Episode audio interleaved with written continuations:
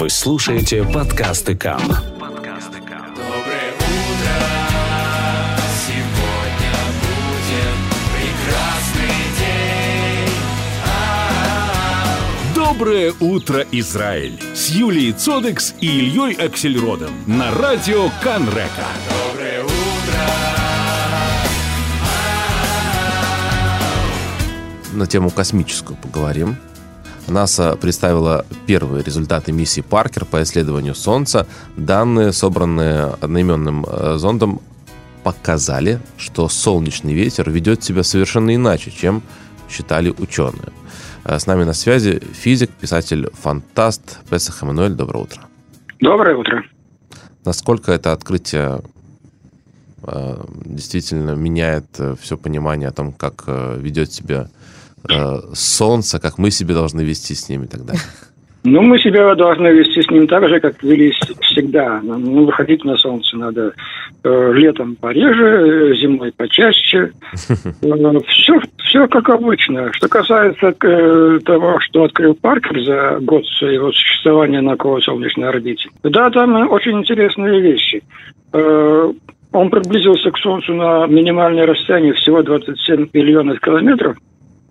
С точки зрения астрофизики это очень мало. В 2024 году он приблизится вообще на 7 миллионов километров. Такого уже сейчас температура вот поверхности этого аппарата при гелии достигает 1500 градусов. Так что это надо... Можете представить, какие были использованы материалы, технологии и так далее. Но это, так сказать, вопрос технический. А что касается Солнца, то да, неожиданно обнаружилось, что, так, во-первых, отдельные, так сказать, слои на поверхности Солнца вращаются гораздо быстрее, чем само Солнце. Солнце делает оборот вокруг оси за 27 суток земных. А вот эти вот полосы, они не все Солнце, кусочки, частички. Они вращаются в 10 или 20 раз быстрее. И вот это непонятно пока. Почему? Ну, тем не менее, значит, пока непонятно, но с точки зрения вот нашей земной, это никакого значения не имеет. Она всегда так вращалась, и всегда было вот Солнце, какое мы видим, оно и оставалось. Но с точки зрения физики, да, конечно, это очень интересно. Но это с точки зрения понимания вообще физики, в том числе теории, которые должны быть подтверждены или опровергнуты каким-то образом. А если у этого какая-то действительно практическая часть? То есть для чего мы интересуемся Солнцем? Зачем нам знать, как устроено Солнце, и его вот слои? Я так понял, кстати, что слои солнечные, они гораздо более высокой температурой обладают, чем непосредственно само Солнце. Да, ну, что значит слои? Слои, вы имеете в виду, высокую температуру обладает солнечная корона. Вот это непонятно, действительно. Потому что фотосфера Солнца, то есть то, что мы видим, солнечная поверхность, она называется фотосферой. Температура ее 6000 градусов. А выше находится прозрачная корона, очень разреженная плазма. Она достигает десятков радиусов Солнца в размерах. Ее видно только во время солнечного затмения, когда солнце само не видно, а вот тогда корона видна. Так она очень слабо светит. Но у него температура несколько миллионов градусов. Это тоже непонятно. Почему, значит, солнце вроде бы освещает, то есть температура 6000, а там несколько миллионов. Предполагается, что корону нагревают так называемые альвиновские волны. То есть там на поверхности солнца выходит на поверхность магнитное поле внутреннее, солнечное. И вот эти изменения магнитного поля, они ускоряют частицы и разогревают плазму. Ну, это сейчас вот такое современное представление, но оно пока не полностью объясняет все-таки, почему же такая именно высокая температура, миллионы градусов. И Паркер вот должен опуститься, он будет в самой солнечной короне лететь в следующие разы приближения, и он должен, значит, взять материал короны, исследовать спектрально, химически и так далее. И физики надеются, что загадка короны наконец разрешится. Какое это имеет значение для нас вот на Земле? Ну, это вот как предсказание землетрясений. Все работают над тем, что предсказывают землетрясения, исследуют земную кору, как она движется, как все такое. И, тем не менее, пока предсказать точно, когда, где и когда будет землетрясение, пока никто не может. Вот то же самое примерно и с солнечными вспышками, и с солнечными бурями. Примерно понятно, как они возникают, как там магнитное поле действует, как они в короне двигаются, эти частицы, как возникает солнечный ветер. Все, в принципе, это понятно, не только в принципе. И поэтому никто не может пока сказать, когда именно и где возникнет такой сильный протуберанец, из которого вылетит большая такая солнечная птичка, да, и, которая направится к Земле. А вот это уже становится немножко опасным, можно сказать, тоже теоретически, потому что опасно это не столько для людей, хотя для людей, которые чувствительны к изменениям магнитных полей там, и так далее, это тоже на них сказывается. Но это гораздо опаснее для электронных приборов, которые реагируют на изменения магнитных полей, на потоки быстрых частиц. И, соответственно, спутники, которые летят выше, особенно поясов Ван Аллена, они подвержены действию солнечного ветра. И это действительно может случиться так, что если возникнет какая-то очень яркая вспышка, и будет большая солнечная буря, то это может на какое-то время, на несколько часов, затруднить, скажем так, работу многих не электростанций, хотя бывают и отключения электростанций, они уже случались во время больших солнечных вспышек. Но высокие спутники могут, например, на несколько часов потерять связь с Землей, там, если это передатчики, то могут телевизионные передачи не проходить, не отражаться и так далее. Вот такие опасности возникают, да. Но когда... И чем больше мы знаем о них, тем, может быть, мы можем быть... Естественно, чем больше мы знаем, и Паркер для этого и запущен, тем это все предсказуемо гораздо сильнее. Пытаюсь понять, из каких же материалов его делают, чтобы он выдерживал такую температуру. То есть какой-то суперкосмический материал, сверху еще крем от загара и слой сметаны, наверняка. Ну, примерно так. Сейчас Солнце находится как раз в самом таком активном своем состоянии, и поэтому вот как раз сейчас мы не можем предсказать, когда именно, но такие солнечные бури, они вполне вероятны в ближайшее будущее. Песах Эммануэль, спасибо большое. Огромное спасибо. Хорошего дня. Всего хорошего. Всего доброго. Доброе утро, Израиль! На радио Кан Река. А сейчас встречаем в студии нашу гостью Софи Левак.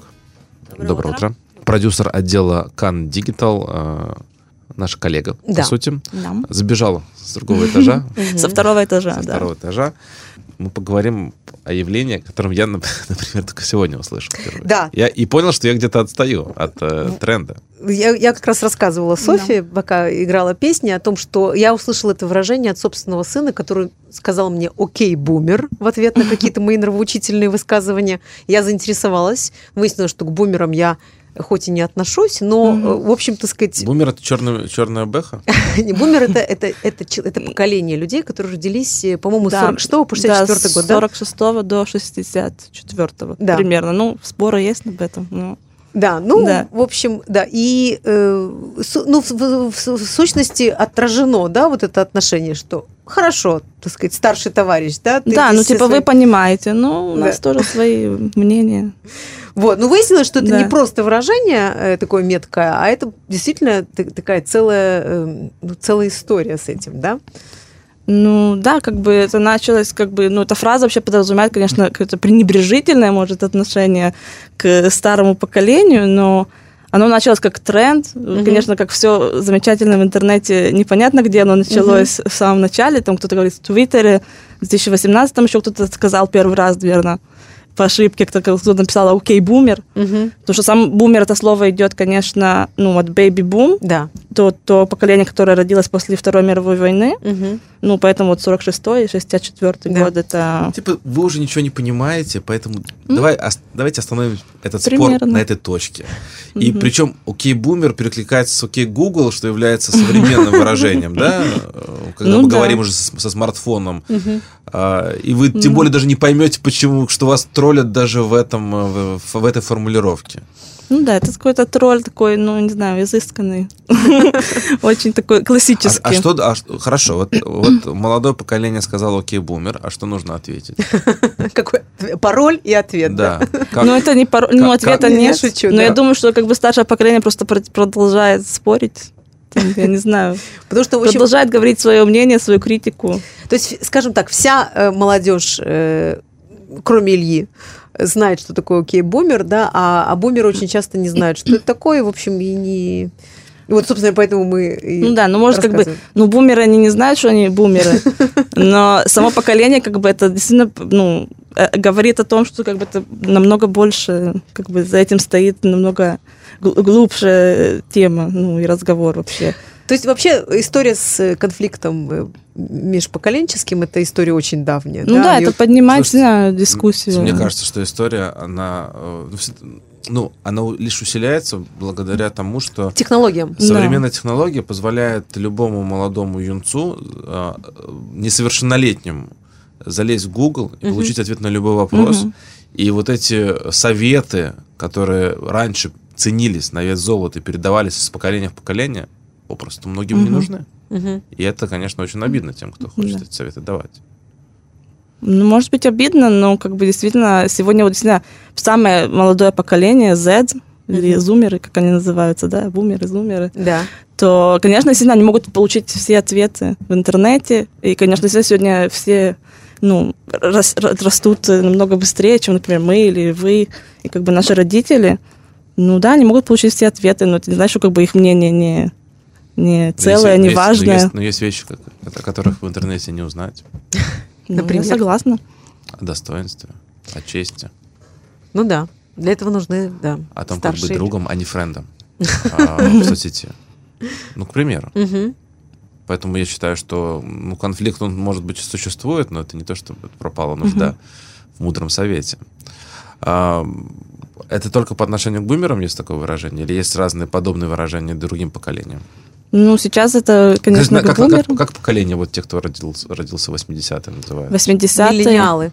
Не, миллениалы это... А, ну да. Да, миллениалы. Да. Это с 80-х до 2000-х. А есть X, это 60-е, 80-е. Судя по тому, что в этот период была очень неустойчивая валютная история, это скорее менялы. Менялы, да. И вот эти вот зумеры, да, которые да, уже после 2000-го. Да, и зумеры 2000-е уже дальше. Потому что говорят, что поколение это каждые 20 лет. Да, то есть мы вот сейчас уже будет 2020-й. Да. Неизвестно, какое будет дальше поколение. Ну, мы некоторых наблюдаем сейчас в процессе роста. Да. Ну да. Ну вообще это интересно, кстати говоря, если речь идет об общении в социальных сетях. Во-первых, насколько я вот наблюдаю, действительно, поколение, которое родилось уже после 21 веке, они уже не находятся, например, в Фейсбуке, именно потому что туда пришли сначала их родители, а потом бабушки и дедушки. Им там уже совершенно нечего делать. У них совершенно другие социальные сети и другой подход к этому. Узнал где-то про такую сеть TikTok. Да, а я знаю. Я скачал. Да. Мы сделали семейный клип. Ну как, мы просто бросали бутылку так, чтобы она встала на дыбы. Ну, с многих попыток. Да. И сделали на такую нарезку. Я вот все эти клипики наши вставил в эту аппликацию. Сам там все это смонтировалось вместе с музыкой. Да. Я как-то сохранил. Оно, оказывается, опубликовалось. И я вдруг проснулся знаменит. У меня 100 тысяч просмотров. О, ничего себе. То есть, понимаешь, какие-то 15-летние ребята, с которыми я не имею никакого контакта, кайфуют от таких вот TikTok роликов. Это самое продвинутое сейчас приложение. Да, так я тогда понял, как я отстаю. Я-то, а ты вообще не знал про это. Да, я вообще не знал. Так сейчас вот этот окей-бумер, он как бы начался вот сейчас в октябре именно в ТикТоке. Ага. Потому что там одна девушка сняла реакцию на какую-то лекцию одного мужчины, тоже пожилого. Он там всех критиковал, какие мы там, я не знаю, у нас это, он там говорил, что у нас там синдром Питер Пэна, что мы все не можем... И она ему это нарисовала. Да, она ему это глаза написала окей-бумер. Ну и потом все аж пересняли, потому что ТикТок можно там копировать все эти музыкальные, ну, саундтреки. Да. И поэтому, да, поэтому окей-бумер опять там... Ну, ТикТок начинает выходить за рамки действительно вот подростковые или остается пока еще платформа именно для таких? Не, ну уже, я думаю, за рамки, потому что как бы действительно все знаменитости, которые понимают, что все молодые люди сейчас находятся в ТикТоке, то они уже все переходят тоже туда. Вот если это был Facebook, Instagram, ТикТок теперь. Да. Facebook это уже, к сожалению... Да. Это уже для бумеров. Для динозавров. Точно, да. Софи, спасибо большое. Спасибо. Просветила нас по части разных всяких современных трендов. Модные, молодежные, агрессивные. Спасибо большое. Спасибо.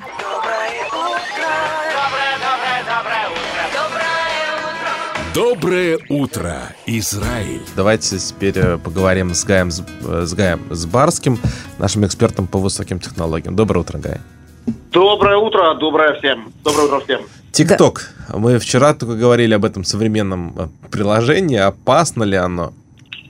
Ну, да, попросили на самом деле сегодня сделать внеочередной, скажем так, разговор на тему ТикТока, поэтому вот хотел немножко рассказать. Но есть смысл рассказывать, что аппликация делает, как она работает, как она устроена. Да, да. Ну, в двух словах, да. Процитировать куски кода, может быть, я не знаю. Ну, в двух словах, это социальная сеть по обмену короткими видеороликами. То есть люди открывают себе, как и в социальных сетях, открывают себе аккаунт, то есть счет, личный кабинет, в котором они могут снимать короткие ролики, добавлять на эти ролики различные спецэффекты, например, ушки, например, пирсинг, например, какие-нибудь снежок на фоне, добавлять в эти ролики музыкальные какие-то элементы, то есть фоновую музыку, и после этого выкладывать эти короткие ролики в сеть. Вот приблизительно и весь ТикТок. Супер популярная у подростков, да, я так понимаю, да, соцсеть? Да, но дело вот в чем. Этот ТикТок стал действительно невероятно популярным у подростков, вырос, вот его создали, эту аппликацию, по-моему, 1,5 или 2 года назад, он вырос до каких-то космических масштабов, а количество в день, по-моему, просмотров около 1 миллиарда просмотров. Вот такую вот цифру я помню, где-то вычитал. То есть около 1 миллиарда просмотров в день, это очень-очень много. И считается, что эта аппликация также то, что называется highly addictive, то есть в ней высокое привыкание. Да. То есть, опять же, чем... скажем так, чем вот эти вот аппликации отличаются от других? Вот если мы возьмем TikTok, это не первая аппликация, которая позволяет людям делиться видео, да, даже тоже Facebook в какой-то мере. Но если мы возьмем две абсолютно идентичные аппликации, в которых ты можешь как пользователь выкладывать видео, почему одна будет более популярна, чем другая? Вот кто знает? Ну, не знаю. Такая. Ну, в данном случае, может быть, потому что 15-секундные ролики, и их можно быстро... Потому что маркетинг правильный. Да. Не, ребят, нет. Все хорошо, не так. Не так, хорошо. Все не так. Рассказывай, как так. То, что на сегодняшний день определяет успех таких аппликаций, это алгоритмы, которые решают, что тебе показывать в твоем фиде, то, что называется, да? В твоей ленте.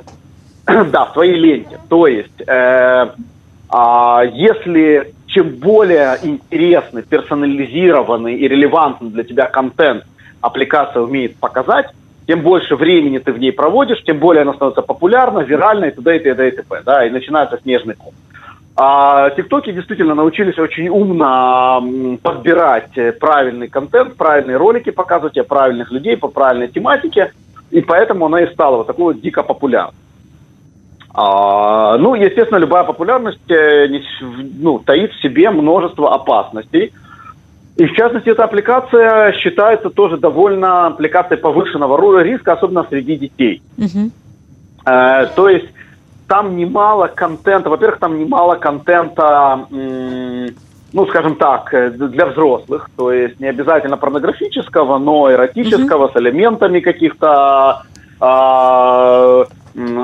фантастических, там, первое. Второе, там немало контента с насилием, да, когда там бьют каких-нибудь кошек или когда бьют друг друга. То есть вещи, которые, в принципе, желательно, чтобы дети поменьше смотрели. Ну, а в-третьих... Поменьше выкладывали. Да. Ну, да, и это тоже. А вот как раз третье, то, что ты правильно говоришь, выкладывали. Третье, там еще так очень сильно развит элемент, что называется, challenges. То есть... Вот я пытаюсь русское слово подобрать к слову челленджа. Нету слова русского для челленджа. Вызов.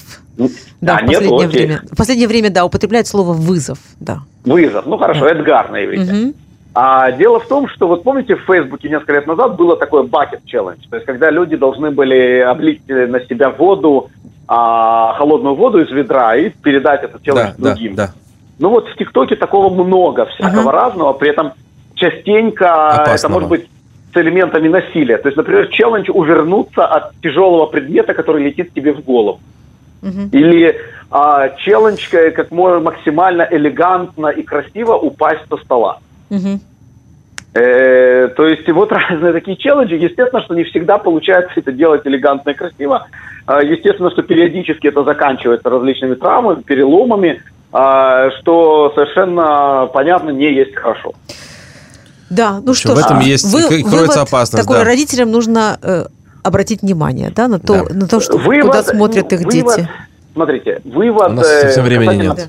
Да, совсем времени. Одной фразой, вывод касательно интернета, он очень простой. Он примерно такой же, как касательно дорожного движения.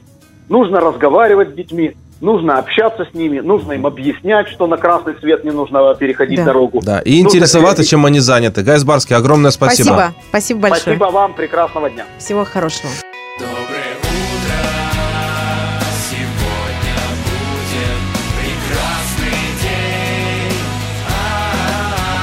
прекрасный день. Доброе утро, Израиль. Доброе утро.